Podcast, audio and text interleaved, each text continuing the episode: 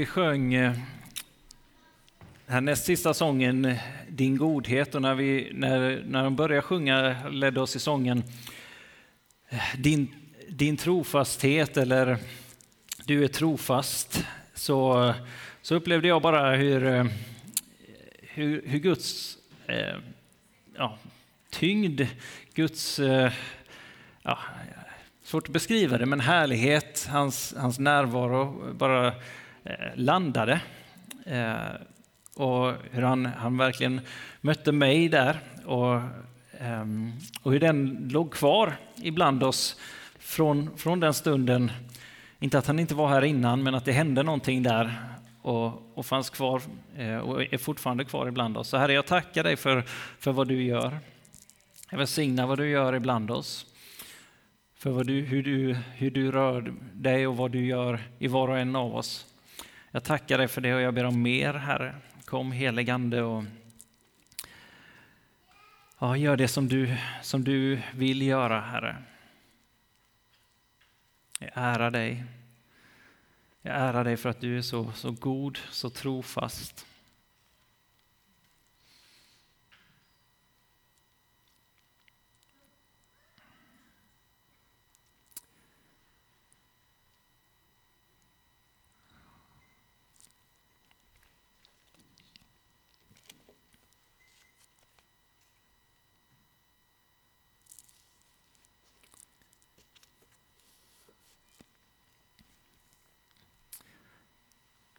Herren är, Herren är god. Han, han möter oss där vi är och han är, han är nådefull med oss. Samtidigt så är han, kan han vara, vara väldigt skarp. Jag heter Jonathan Wolfbrandt och är präst i församlingen här, för er som inte visste det. Eh, jag känner en, en oerhörd heder att eh, predika idag. Eh, ett privilegium att få vara här med, med er idag. Eh, jag tackar Gud för det.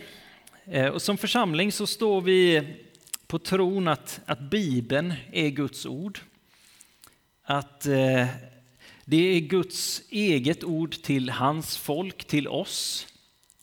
Att han har talat ut det genom människor men till att det är hans ord som, som förvandlar, som upprättar och som är sant. Eh, att det är, det är sant och det är rätt. Eh, vi skriver så här i en av våra grundsatser som vi har tagit som församling, att vi tror att Bibeln är Guds eget ord, vår yttersta auktoritet och vi vill bygga allt vi gör på Bibeln. Och jag säger det här idag för att jag tror att det är viktigt att tala ut. Eh, och att det är Guds eviga ord som sätter standarden för oss. Och det kommer alltid att vara det, eh, men att det är runt Bibelns auktoritet som, som det blir, blir kamp ibland, eller ganska ofta, som det, det blir det. Och även om vi inte förstår allting vad Bibeln säger, vi kan ha olika tankar om hur vi ska tolka saker och ting, hur vi ska applicera det, så är det, eh, så är det Bibeln som vi står på. Och det viktiga är att vi har, vi har förtroende för, för Bibeln och vi har förtroende för, för han som står bakom, bakom den här boken, den här, det här ordet till oss. Han som är ursprunget till den, att, att Jesus, han som vi har fått lovsjunga här idag, han som vi har valt att följa, att vi litar på honom som har gett oss detta. Är det något som piper här? Men, eh, eh men det, att vi har förtroende för honom. Och jag litar på att, eh, att han är god att han är trofast som vi fick sjunga här idag.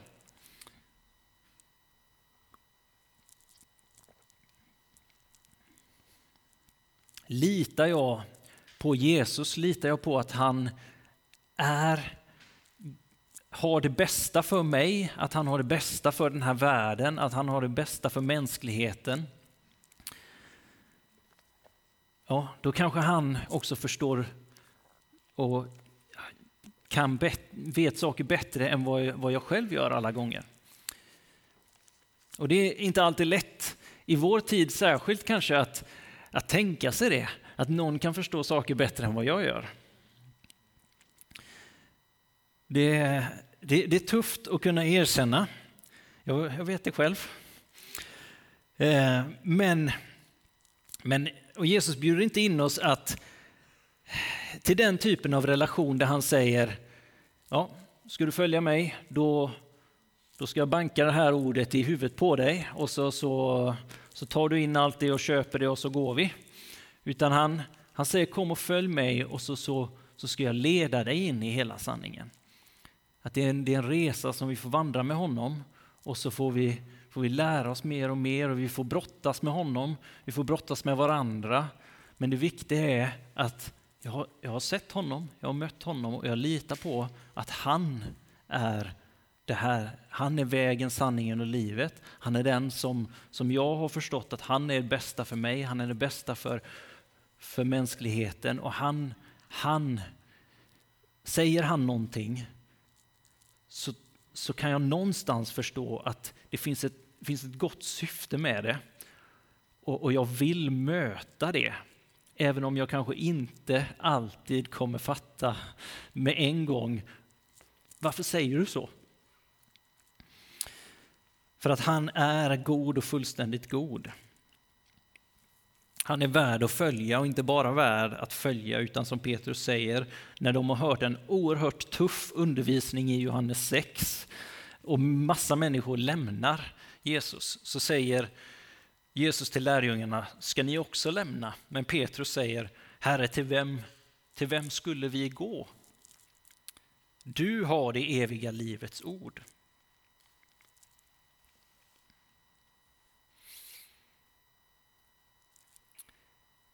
För att han, han är värd att gå in i den brottningen med. Och min önskan och mål är att hans ord och hans vilja ska forma hela mig. Inte därför att eh, någon präst säger till mig att så här, så här ska det vara, utan för att, eh, för att han är just eh, den jag tror att han är. Han är min gode Herre och kung. Han är den som har dött i mitt ställe och vill mitt bästa. Och det är han som säger detta och jag litar på honom. Så vi, vi har ju börjat en ny serie som vi kallar Livet med Jesus och vi vill följa honom i livet och formas av honom eh, på alla, alla områden av våra liv. Och han är som sagt den gode heden som, som leder in oss på många olika på, och, och vill forma alla våra områden av livet. Och han vill att vi kommer med dem till honom. Och idag så har vi temat Jesus, kärlek och lust. Då kan man tänka, vad, vad ska vi egentligen prata om idag? Men eh, vi ska läsa en text från Matteus 5, vers 27 till 32. Det kommer från Bergspredikan. Och här säger Jesus så här då. Ni har hört att det är sagt, du ska inte begå äktenskapsbrott. Jag säger er, den som ser med begär på en kvinna har redan begått äktenskapsbrott med henne i sitt hjärta. Om ditt högra öga förleder dig till synd, så riv ut det och kasta det ifrån dig. Det är bättre för dig att den del av din kropp som går förlorad att en del av din kropp går förlorad än att hela din kropp kastas i Gehenna. Och om din högra hand förleder dig till synd, så hugg av den och kasta den ifrån dig. Det är bättre för dig att en del av din kropp går förlorad än att hela din kropp hamnar i Gehenna. Det är sagt, den som skiljer sig från sin hustru ska ge henne skilsmässobrev. Jag säger er, den som skiljer sig från sin hustru av annat skäl än sexuell synd, han blir orsak till att äktenskapsbrott begås med henne. Och den som gifter sig med en frånskild kvinna begår äktenskapsbrott. Så lyder det heliga evangeliet. Lovad vare du Kristus. Och här möter vi då Jesus när han håller den här bergspredikan. Ett av Jesu mest kända tal. Och han talar till människor som följer honom. Eh, I inledningen av predikan så, så talas det om att det här är hans lärjungar, men också att det är folkskaror som följer honom. Han har inte valt ut sina tolv lärjungar än, utan det här är, det här är stora skaror som har dragits till honom. Och så, ja, e- egentligen genom hela bergspredikan så är det oerhört skarp undervisning. Och för oss idag så, så läser vi de här orden och tänker bara, vad är det han säger egentligen? Många av oss kanske har läst de här orden många gånger, men, men när Jesus säger det här så, så börjar han med att hänvisa till lagen, de tio budorden Eh, och säger att ni har hört att det är sagt, du ska inte begå äktenskapsbrott. Och de känner igen det, de lever med det här i, i bakhuvudet och förstår att ja, men det, det vet vi. Det är det här som vi, som vi lever med och som vi hör hela tiden. Det kanske inte vi lever med och hör hela tiden i vår, vår kultur och vår kontext. Ehm, men Jesus säger det och så, säger, så talar Jesus till det på något sätt och utmanar det och, och säger att det som, det som jag utmanar er att leva med, det, det är hjärtats inställning.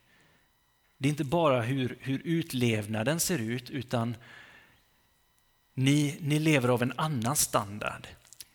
I Gamla testamentet så, så talar profeten om att den som kommer, det, det nya rike som jag skapar, där den Messias som kommer och det, det som Gud kommer göra, där kommer Gud lägga sin lag i era hjärtan. Han kommer skapa en ny mänsklighet. Han kommer göra någonting helt nytt. Och här kommer Jesus och talar om det. Att ni lever av någonting annat. Jag lägger en, jag formar om era hjärtan och ni har en helt annan ingång, en helt annan standard än vad ni har hört och vad ni har levt utifrån tidigare att den som ser med begär på en kvinna har redan begått äktenskapsbrott med henne i sitt hjärta. Så Jesus talar om ja, hjärtats inställning. Han lyfter frågan om, om lust, om åtrå, det sexuella begäret som finns i människan. Och varför lyfter Jesus det här ämnet bland alla de andra ämnena som han lyfter i, i bergspredikan? Och varför talar vi om det idag? Självklart för att Jesus talar om det, men också för att det är ju en, ett så oerhört centralt ämne i vårt samhälle och för mänskligheten har varit genom hela historien. Någonting som ja, finns mitt i vårt samhälle och mitt i vår mänsklighet. Med, med sexualiteten och med det sexuella begäret, med lusten. Någonting som, som påverkar oss genom hela våra liv och som, eh, som vi på många sätt kanske brottas med, eh, utmanas av eh, och ja, kämpar med. Och Bibeln och Nya Testamentet ägnar faktiskt ganska mycket tid och utrymme åt att tala om sexuellt samliv, gränser för det, vad det är, hur det ska levas ut och så vidare. Eh, och därför så, så är det viktigt att tala om det. Och vi känner nog igen oss i att det kan vara något som kan uppta oss ganska mycket.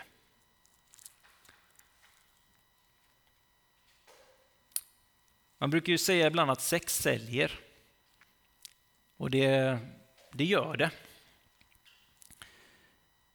Om man bara tittar igenom filmutbud och eh, ja, annonser och allt möjligt så vi var inne på algoritmer här tidigare.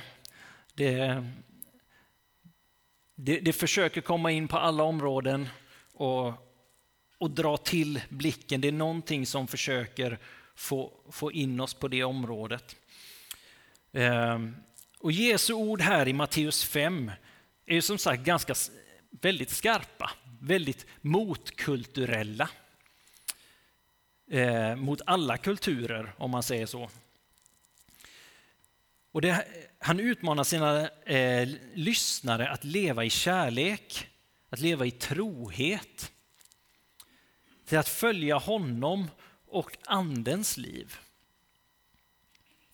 Vi kommer tillbaka till det, men eh, vad Jesus gör här i bergspredikan är att lägga ut hur ett liv i det här nya riket som han för in, hur det ser ut. Hur ser det ut att, att leva av, av den nya skapelsen, av det nya, av den, den lagen som Jesus lägger i, i deras hjärtan, av nåden.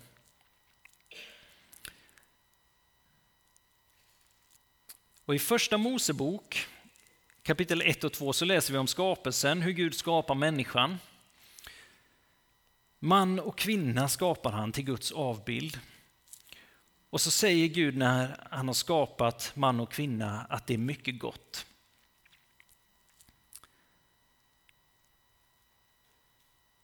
Och redan i skapelseberättelsen innan syndafallet som kommer i första Mosebok kapitel 3 så, så finns ju sexualiteten där. Han, han talar till mannen och kvinnan och kallar dem att, eh, att föröka er och uppfylla jorden. Eh, när mannen är ensam så är det inte bra. Det finns en ensamhet som, eh, som Gud ser i Första Mosebok kapitel 2. Och han inser att mannen behöver någon vid sin sida. Han behöver gemenskap, även om Gud finns där fullt ut. Så, så behövs det mer av mänskligheten. Det behövs, behövs en, eh, en gemenskap. Och Gud skapar kvinnan. Och när mannen då får se kvinnan så utbrister han äntligen. Hon är ben av mina ben och kött av mitt kött. Hon ska heta kvinna, för av man är hon tagen.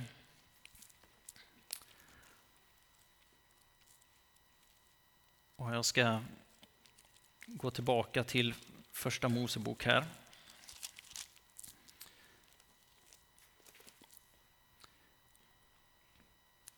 Han, han utbrister det, mannen. Och Det är på något sätt som att det här som, som har saknats, även fast Gud finns där, så är det, det Ehm, att mannen utbrister att ja, wow, här, fin, här finns någon som, som en, eh, en lust, ett, ett begär eh, behöver. Han, han ser någonting som, som han längtar efter. Och så står det fortsättningen där, därför ska en man lämna sin far och sin mor och hålla sig till sin hustru och de ska bli ett kött. Och mannen och hans hustru var båda nakna och eh, utan att vara blyga för varandra. Så sexuellt begär fanns redan i, i Edens lustgård innan fallet och det var någonting gott. Det var något som Gud hade skapat och sagt att det här är gott, det är mycket gott. Men de står, eh, och de står nakna inför varandra utan att blygas, utan att skämmas, utan att behöva dölja någonting inom sig.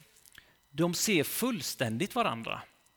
De står inom, eh, inom de ramar som, som Gud har satt upp för dem. De stå, står eh, inom den eh, ja, det, det förbund, den, eh, på den platsen där Gud har, har satt upp eh, den, eh, det skyddet. Och där är det mycket gott. De fullständigt ser varandra och där kan de göra det utan att behöva, behöva blygas, utan att behöva, behöva skämmas. Utan det är fullständig glädje och det är en kraft.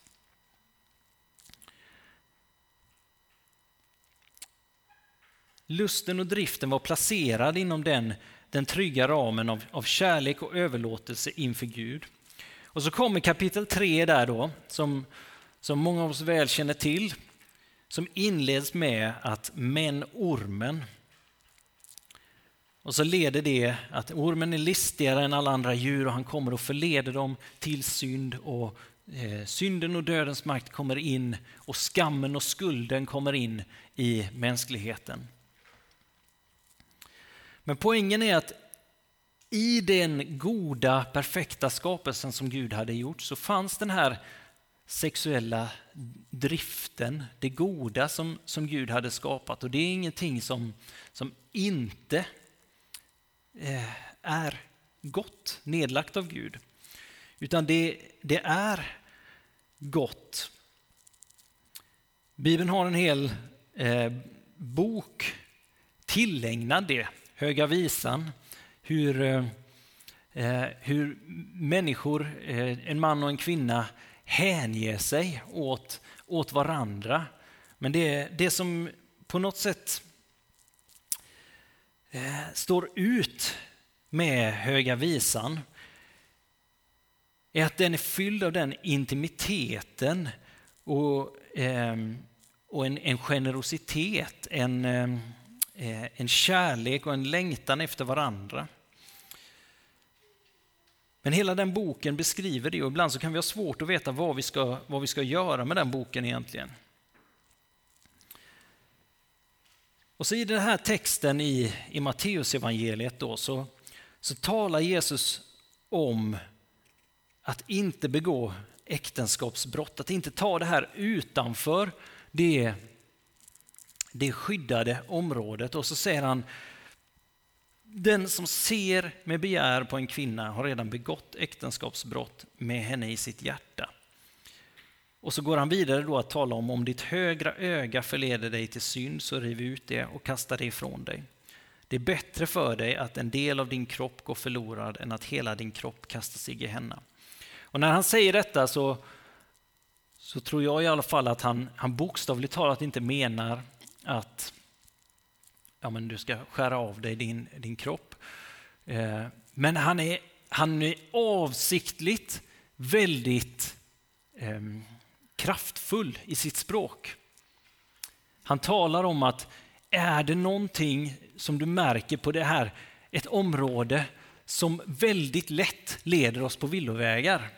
Och det vet vi, det här är ett område som, har, som lätt får makt över oss, som lätt leder oss eh, på, på fel vägar, som lätt leder oss in i det som eh, ja, bara att dröja kvar med blicken, bara att, eh, bara att låta tanken finnas kvar på, på fel ställe kan, kan lätt leda till att jag sen kommer till handling, att jag... Eh, ja, så att Jesus säger, märker du att du börjar dröja kvar i någonting som, eller att du är i någonting som du inte ska vara, så var helt skoningslös med dig själv. Skär bort det ur ditt liv, det som du behöver skära bort ur ditt liv. Och det kanske inte handlar om en hand, men det kanske handlar om något område i ditt liv som du faktiskt behöver skära bort.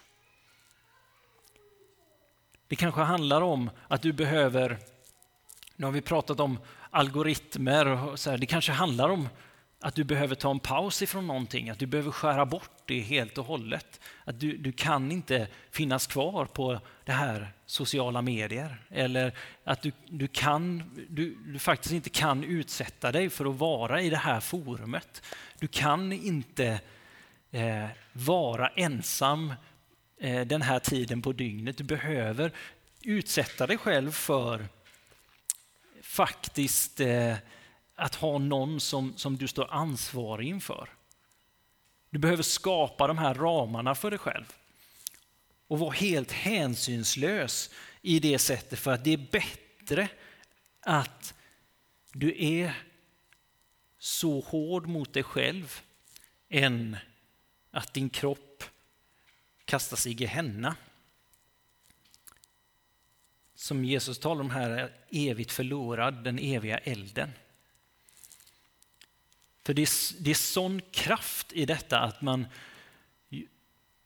man ger lillfingret till någonting och helt plötsligt så tar det hela kroppen, det, det tar hela mig, det uppslukar hela mig.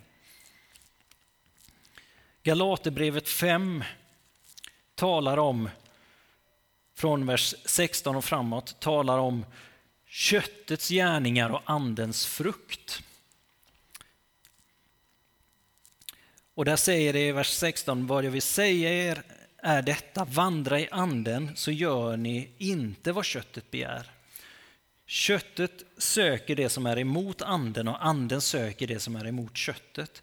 Alltså de här två sakerna, det är, det är inte kompatibelt. Köttet är det, den fallna mänskliga naturen, det som, som vi har levt av tidigare och Jesus har satt oss fria ifrån, det har fört oss in i andens liv. Och Det är på något sätt det som Jesus talar om också. Men när vi låter blicken dröja kvar på det som är och, och på något sätt kliver in i köttets gärningar som kan definieras som ganska mycket, men så fortsätter Paulus här och säger, men om ni leds av anden står ni inte under lagen. Köttets gärningar är uppenbara, Sexuell omoral, orenhet, orgier, avgudadyrkan, okultism, fientlighet, gräl, avund, vredesutbrott, själviskhet, splittringar, irrläror, illvilja, fylleri, vilda fester och annat sådant. Jag säger er i förväg vad jag redan har sagt. De som lever så ska inte ärva Guds rike. Andens frukt däremot är kärlek, glädje, frid, tålamod, vänlighet, godhet, trohet, mildhet, självbehärskning. Sådant är lagen inte emot. Och här så tror jag att det är så att Jesus han bjuder in oss att att ledas av anden, att, att se av anden. Och, och vi, som sagt, vi lever i en, en kultur och en tid, ett samhälle. Eh, och det här har alltid varit den kristnes kamp, den eh, kyrkans kamp, att leva i den striden mellan anden och köttet. Den finns inom oss, den finns i världen, men att, att faktiskt göra upp med köttet. Att, eh, att eh, säga nej till köttet, att följa anden. Och på det här området eh, som, som vi talar om idag så får vi vara helt eh, skoningslösa. Det får vi vara, vara på alla områden. Men, eh, men, eh, men när köttet får får styra så, så är det någonting som, eh, som bryter ner vår mänsklighet. Som bryter ner oss som de, de människor som vi, vi är skapade att vara, skapade till Guds avbild. Vi blir någonting annat än vad vi är tänkta att vara. Det förvär, fördärvar oss och de runt omkring oss och gör oss till något som vi aldrig var tänkta att vara. Och som sagt, vi, på, vi matas med det från alla håll. Och vi vi har med oss bagage, kanske på olika sätt, väldigt olika sätt, men vi har med oss det och vi präglas mycket av, av det på olika sätt. Så vi behöver också låta sinnet förnyas i hur, hur ser jag med andens frukter? Hur, hur går jag i andens frukter? Hur låter jag andens frukter växa i mig? Och här tänker jag också att ibland, ibland kan vi ha inställningen på något sätt att när jag kommer till... Det, det handlar om att komma väl, hålla mig, hålla mig ren, ren och fri eh, tills jag kommer till, till äktenskapet. Och när jag väl har kommit, kommit dit, då, då är det fine. Liksom då, då, då, kan, vi, kan vi ha sex och det, det, det, det är fritt, eh, fritt fram på något sätt. Eh, men, men i det tror jag att, att Gud Eh, och Jesus han, han talar till oss om att ja, vi behöver hålla oss rena. Eh, vi, vi, vi får leva rent och fritt och, och följa Andens ledning, lära oss eh, att låta Anden forma oss. Och eh, sen vissa, vissa leder det till äktenskap, vissa gör det inte det. Men när vi kommer till äktenskapet, för de som det gör det, då, handlar, då är äktenskapet eh, inte ett förlustande av sig själv på något sätt, utan det är ett utgivande. Det, är en, Eh, det handlar om att ge sig själv för en, en annan människa. Vi blir ett kött. Och, och där är det Andens frukter som, som både i, i, i hela, hela livet men också i den, den sexuella akten, det som vi ibland kallar för kärleksakten kanske vanligare på engelska med making love. Men att, att där, att de frukterna, kärlek, glädje, frid, tålamod, vänlighet, godhet, trohet, mildhet, självbehärskning, det får prägla även, även det området. Och det är något som vi självklart får växa i tillsammans, men Men det som, som präglar där är inte Ja, självklart så är det inte sexuell omoral och orenhet och orger. Men det är, det är heller inte vredesutbrott, själviskhet, sprit, splittring och, och så vidare. Det, det är en fullständigt givande av mig själv att, att få stå, stå nakna och trygga inför varandra. Att veta att vi, vi är ett kött tillsammans. Och där jag i mig själv får vara snabb att skära bort det som, som leder mig fel.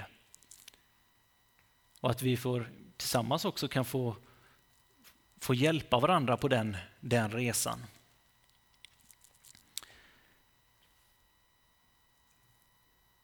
För sexuella begäret, den sexuella kraften eh, är en fantastisk gåva från Gud.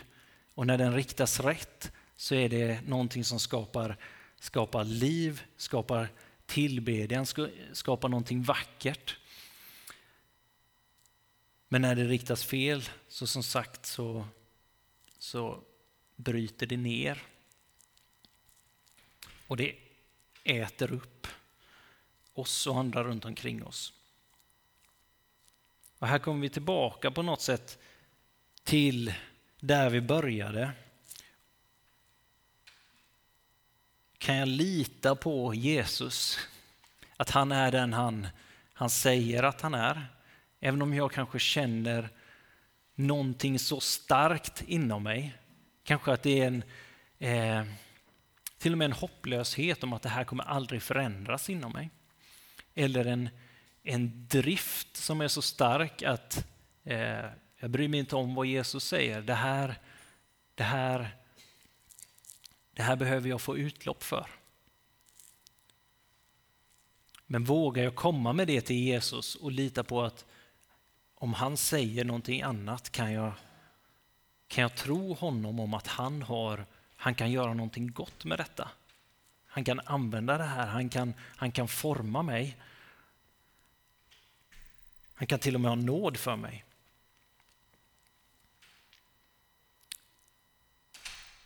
Och jag tror att det finns vissa som är här idag som sitter och, och har, kan ha svårt att känna förtroende för Jesus. Och Det kan som sagt vara av, av olika anledningar. Men jag tror att du tror på honom.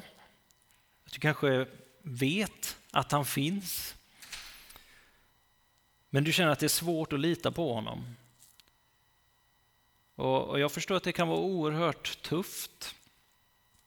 Men utmana honom. Kom till honom och säg att han får visa att han faktiskt är värd att lita på. Att följa. värd att följa. Värd att, eh, att anförtro din vandring.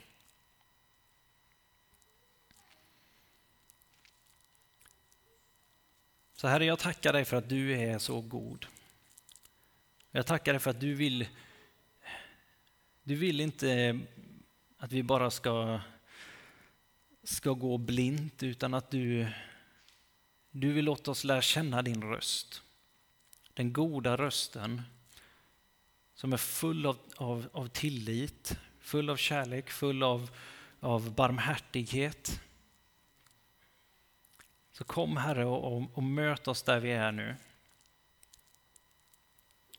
Kom och tala in i, i det som oroar oss. Kom och visa vem du är, Herre.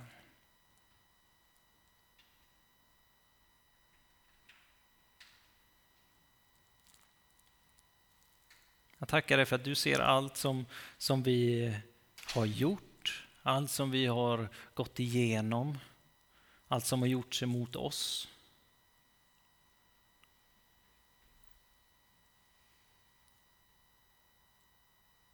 Vi ärar dig, Herre, och vi prisar dig. Amen.